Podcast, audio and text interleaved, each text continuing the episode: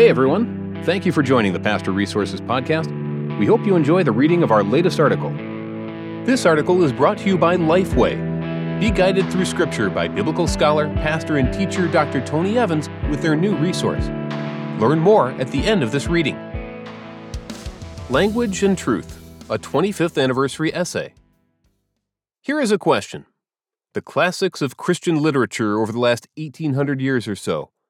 A bunch of old, dusty books? Or great and profound Christian thought that we should not ignore? Of course, there is some of both. Opinions will vary, but the very best of them is so great that we are poorer for not having at least picked up the crumbs under the table. Moreover, they have such value because they are the product of the work of the Holy Spirit in the church age. I've gathered several thousand quotations from these, in many cases, almost forgotten works, and I've doled them out through a service called the Christian Quotation of the Day. This has given me a chance to examine them closely. Many of the fine, memorable quotations employ vivid figures of speech, such as parallelism, symmetrical patterns, and successive phrases that imitate each other. These parallelisms come in many flavors synonymous, antithetical, inverted, and reversed, as in a chiasm, a figure that abounds in Scripture. Consider some examples. Do not pray for tasks equal to your powers, pray for powers equal to your tasks. Then the doing of your work shall be no miracle, but you yourself shall be the miracle. Phillips Brooks, 1835 to 1893. Jesus Christ is a God whom we approach without pride, and before whom we humble ourselves without despair. Blaise Pascal, 1623 to 1662. Pensées, 1660. He is no fool who gives what he cannot keep to gain what he cannot lose. Jim Elliot, 1927 to 1956. Missionary, martyr. He who cannot forgive breaks the bridge over which he himself must pass. George Herbert, 1593 to 1633. The man Christ Jesus has the decisive place in man's ageless relationship with God. He is what God means by man. He is what man means by God. J.S. Whale, 1896 to 1997. Christian Doctrine, 1966. Parallelism and symmetry enhance the value of a quotation through its capacity to be absorbed and retained. Homilists salt their sermons with quotations, not only because they reinforce in classic language the homilist's thesis, but because they make that thesis more memorable.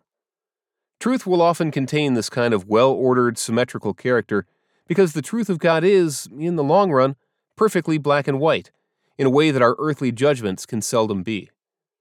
Somehow, the symmetry is a mark of His presence, perhaps not an infallible one, but it is rarely missing. Scripture, particularly the Psalms, abounds with such parallelisms.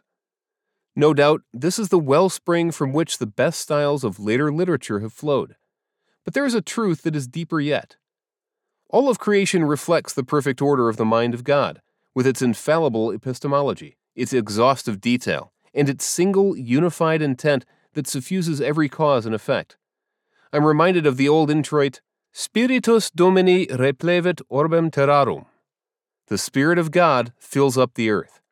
And in this filling of the Word with God's Spirit, we meet Him, whose truth confounds us. Yet those who are led by the Spirit of God are the sons of God. Romans 8:14. It is into this fearful presence of ferocious love and blinding vision that we are cast. All turn away, but the sons and daughters come back. No one can report on it except in metaphors and paradoxes. But afterwards, we know that it is Yahweh Himself who is the source of the language, the origin of meaning, and the author of existence, whose word is truth. Thus, symmetry, power, and the beauty of language are His ideas, and He has placed in our minds the hunger for His truth and the recognition of its signs. Robert McAnally Adams is a retired mathematician and curator of the Christian Quotation of the Day. See cqod.com. Within our hearts is a desire to discover God. Do you want to see Him? To experience Him? To know His story? Learn more about the Tony Evans Study Bible now at csbtonyevansstudybible.com. Thanks again for listening to the Pastor Resources Podcast. To read all of our articles, head over to pastorresources.com. And don't forget to subscribe to our podcast for more articles and special interviews.